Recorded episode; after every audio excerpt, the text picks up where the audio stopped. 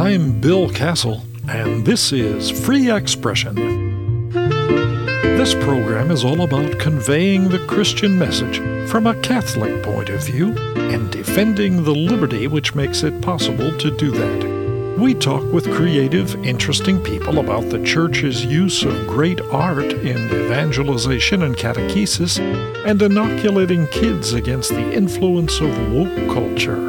Join us, sit back and enjoy some free expression.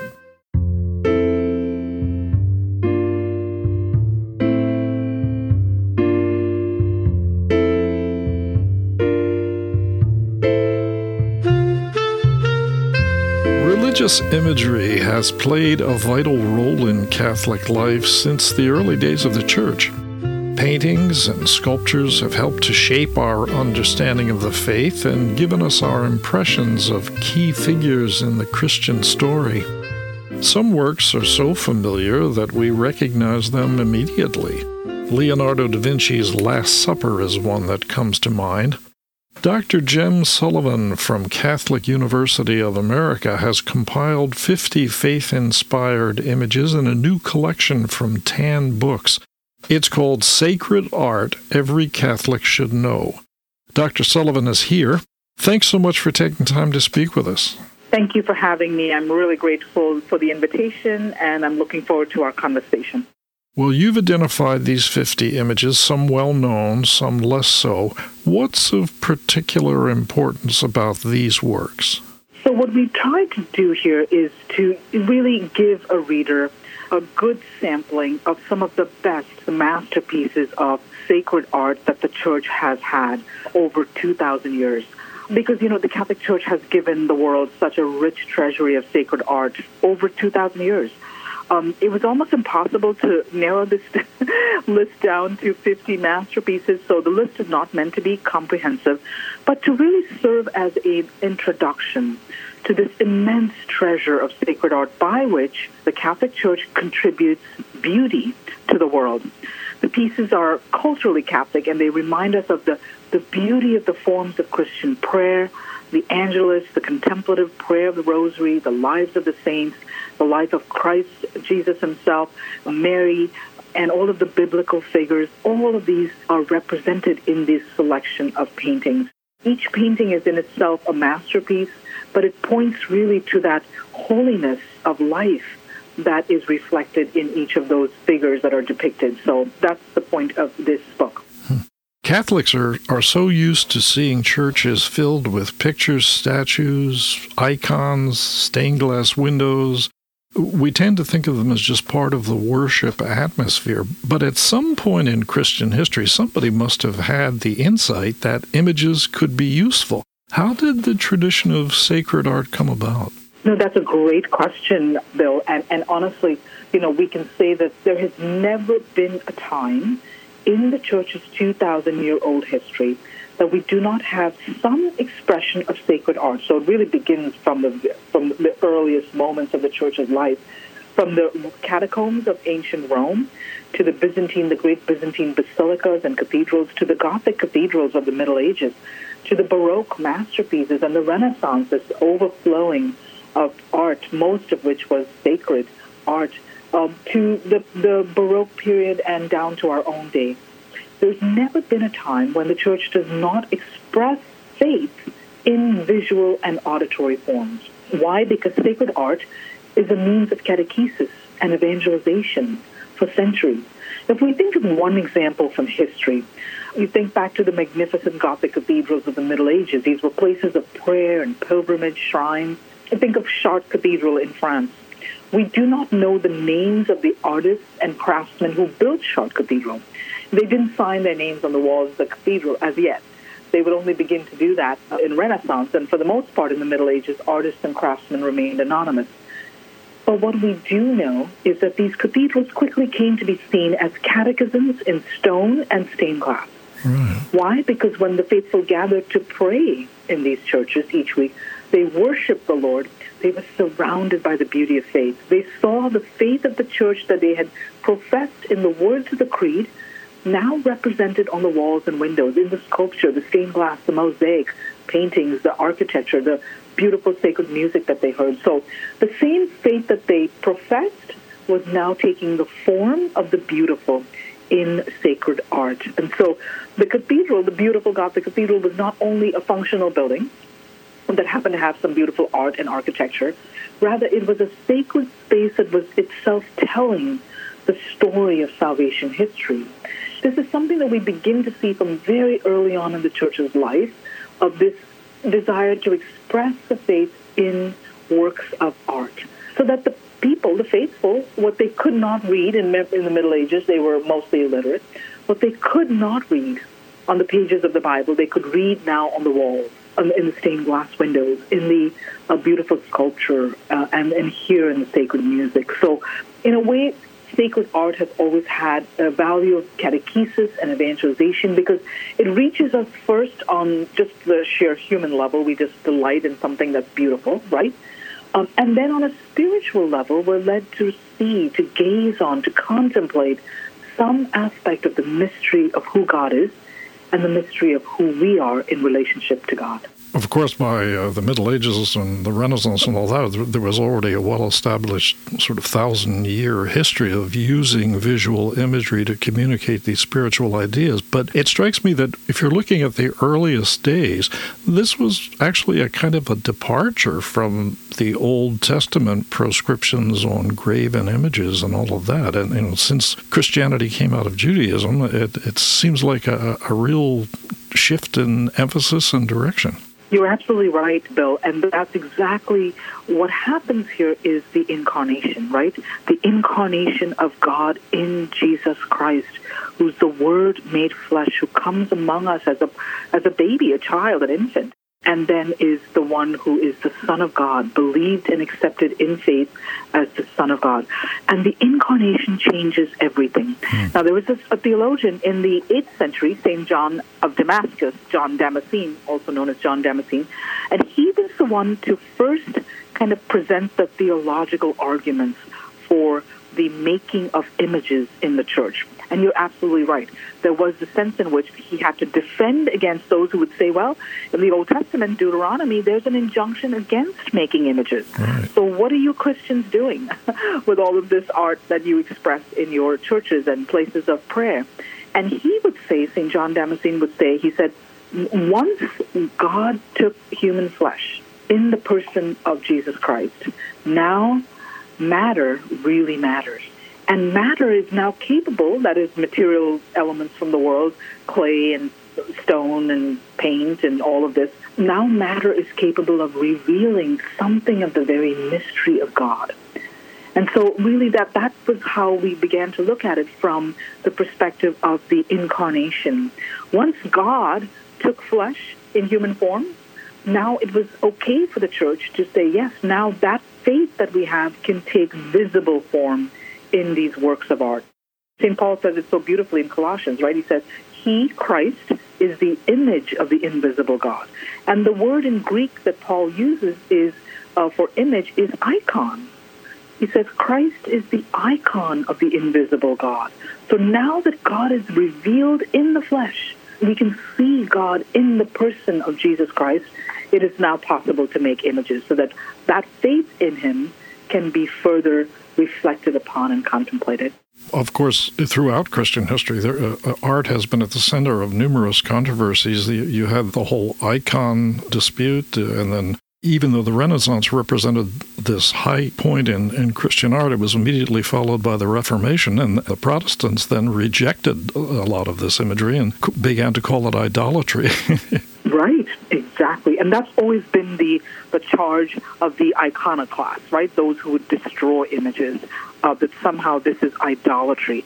And what the Catholic Church would argue, and the Catechism presents very clearly, is that we don't worship these images. We right. Only God is worthy of our worship and praise and adoration. But these images and beautiful art and sacred music, they lead us to the mystery of God. They are the visible auditory means by which we come to know God. We come to experience God's presence and love and mercy.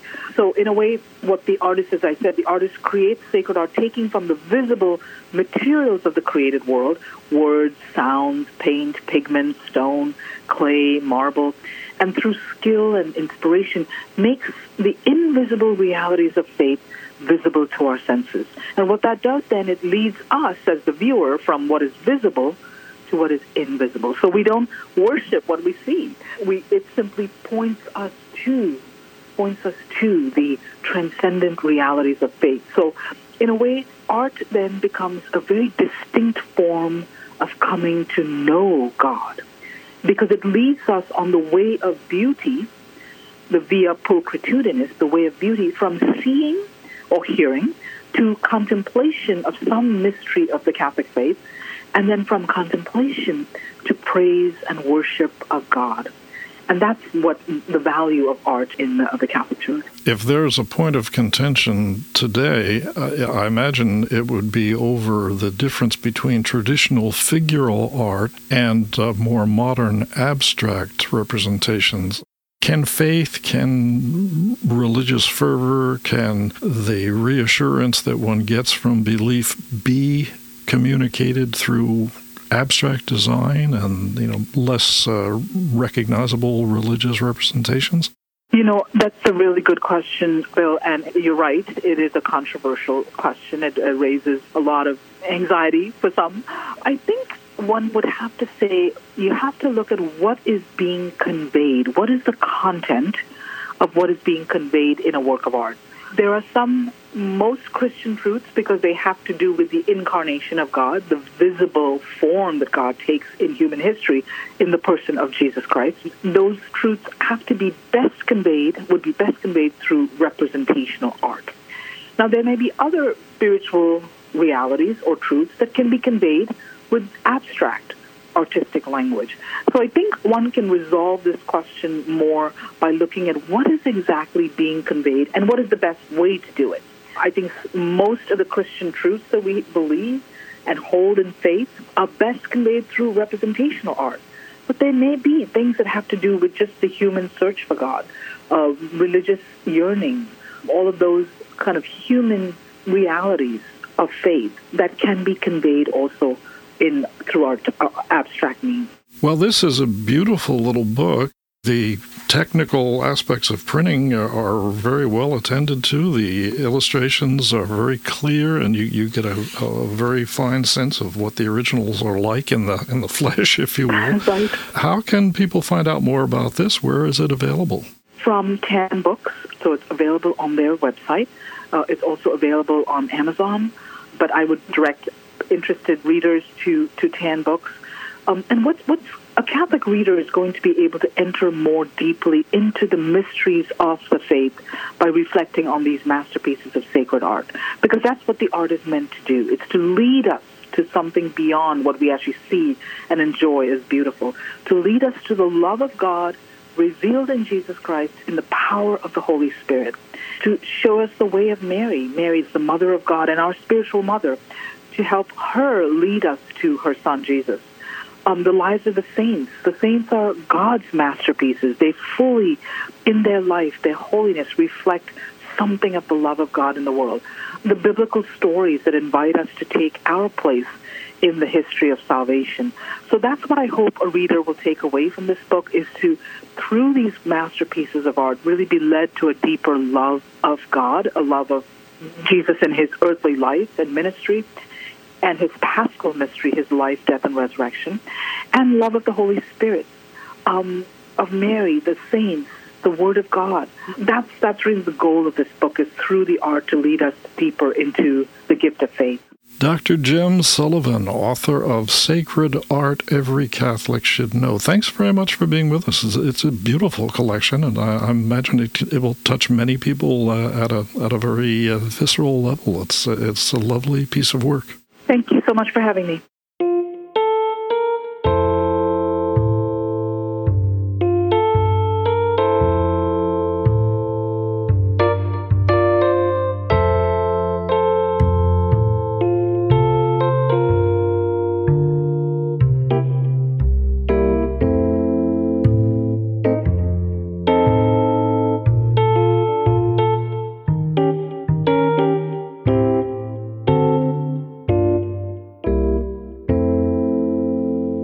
If you were looking for a place to raise your children with traditional moral values and an appreciation of their history and heritage as Americans, Seattle probably wouldn't be at the top of your list.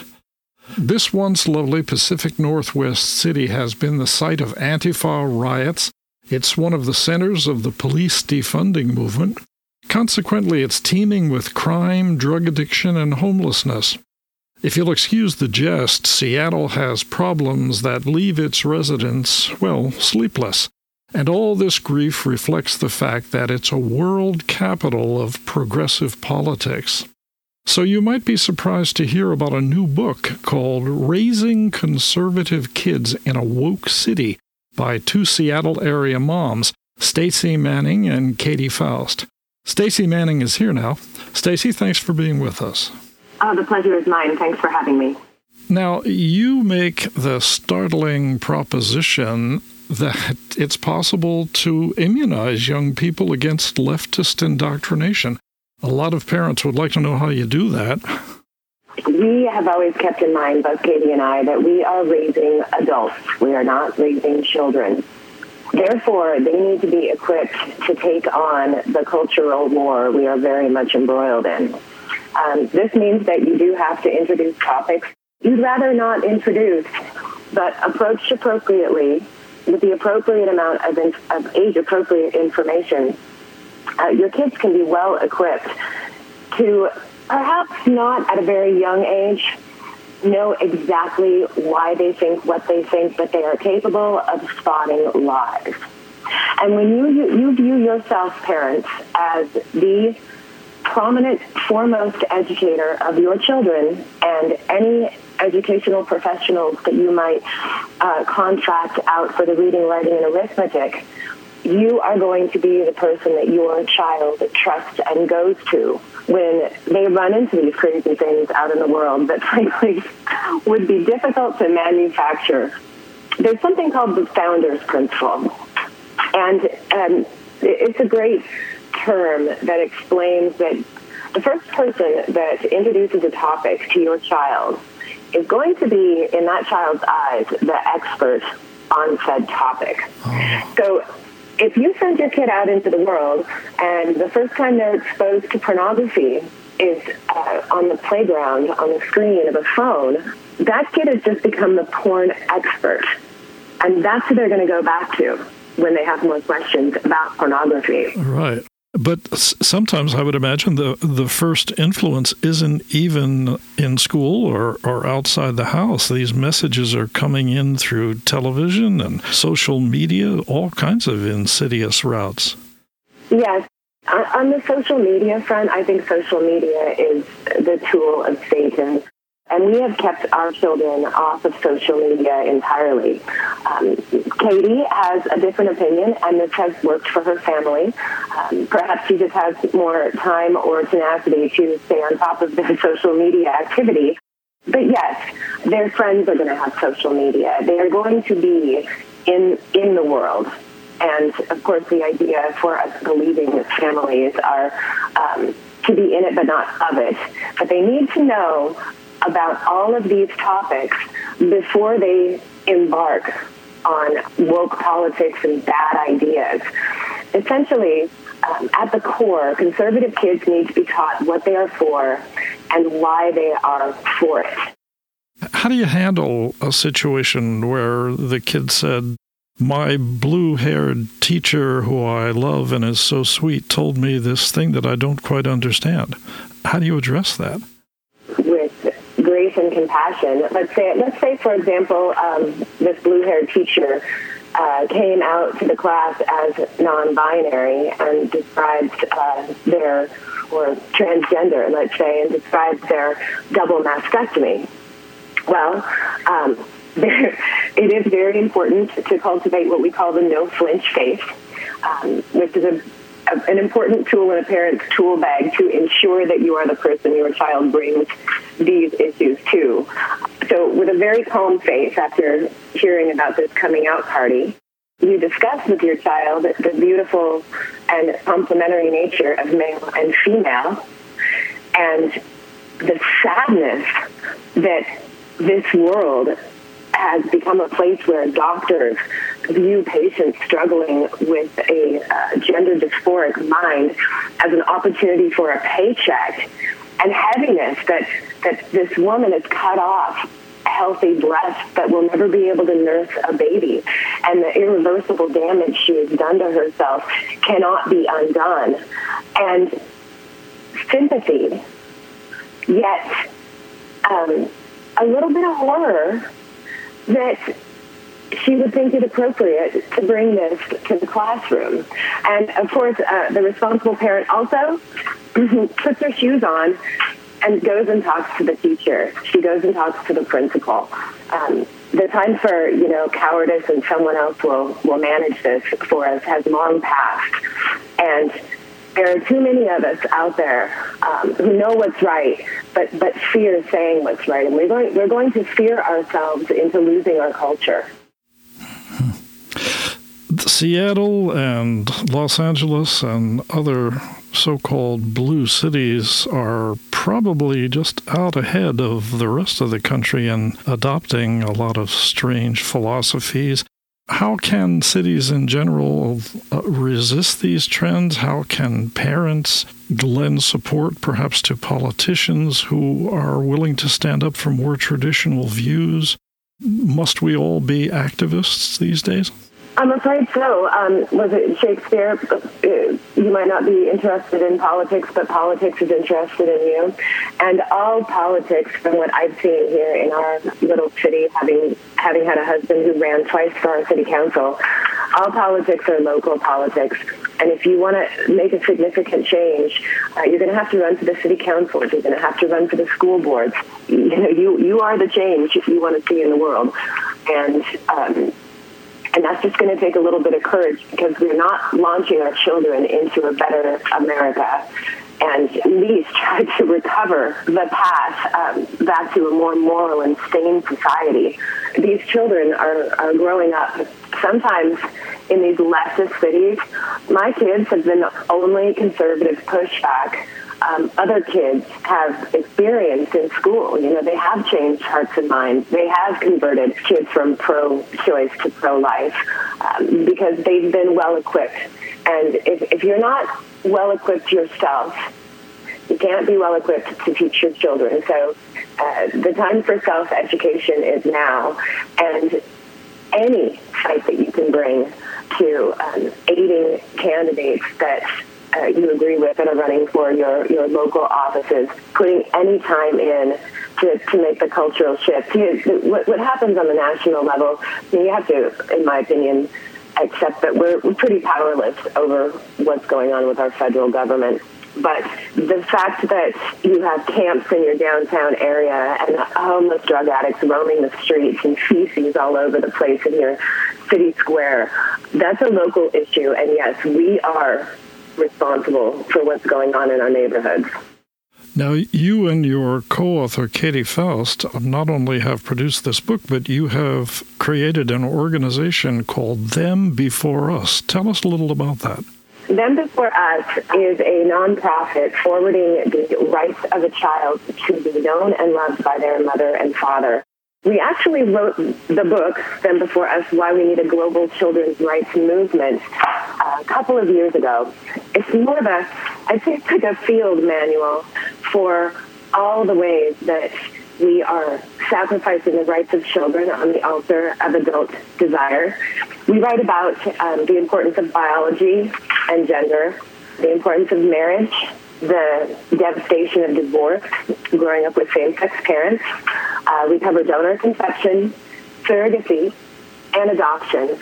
And uh, it's funny, uh, Katie prayed when we when we first started writing this book and we first started with this organization. Katie prayed, God, let us have a worldwide effect on on the way that society views family structure, and instead it changed the global conversation from the adult-centric, how is a child going to satisfy me in my desire to be a parent, and instead to what are the rights and needs of children and how can they best flourish. We're making great headway with many different organizations all over the globe to to right the way that we look at children. Because when you're hearing the words modern family, uh, these days, what you're actually hearing is children's sacrifice. Well, how can people find out about your work and about the book? Where uh, where should they go online? How can they contact you? For Them Before Us, it is them before us dot com, and we have all sorts of stories, running news articles, we have newsletters, some speaking engagements are certainly posted there. Uh, that would definitely be the hub for all things Them Before Us, and certainly you can contact either Katie or I through that website. And for Raising Conservative Kids in a Woke City, amazon dot com for pre-orders. Our book will be released on September twenty-sixth, and it will be an audiobook as well, which I was privileged to read. So if you enjoy my dulcet tones, you can have five hours of easy listening and have a few laughs, too, because I must say, uh, the, book, the book's pretty funny. Stacey Manning, co-author of Raising Conservative Kids in a Woke City, Teaching Historical, Economic, and Biological Truth in a World of Lies, and uh, co-founder of an organization that is doing very aggressive work, Them Before Us. Thank you very much for being with us. Oh, thank you so much. The pleasure was mine. If you've been listening to these shows online but would like to hear them on the radio, tell your local Catholic station. Free Expression with Bill Castle is available for broadcast free of charge. Ask your Catholic station to contact us by email, bill castle at s b c global dot net. That's B I L L K A S S E L, all one word, bill castle at s b c global dot net. And don't forget to support your local station. In this time of censorship and so-called cancel culture, Catholic radio is becoming increasingly important as an alternative media source. Our programming is based on the Word of God and the teaching of His Church, and we bring you the factual, truthful information you aren't getting from the mainstream media. Support Catholic radio. Your generosity keeps Catholic outlets on the air, and donations to broadcast ministries can be tax-deductible. Be with us next time when we explore other aspects of religious communication and look deeper into the great Christian heritage of free expression. Free Expression with Bill Castle is a production of Good Shepherd Catholic Radio and Company Publications, where good books, good music, and good radio are always good company. Dan Curris provided technical assistance. Theme and incidental music are by Dan Adam. The program was produced and directed by Bill Castle. This is Good Shepherd Catholic Radio.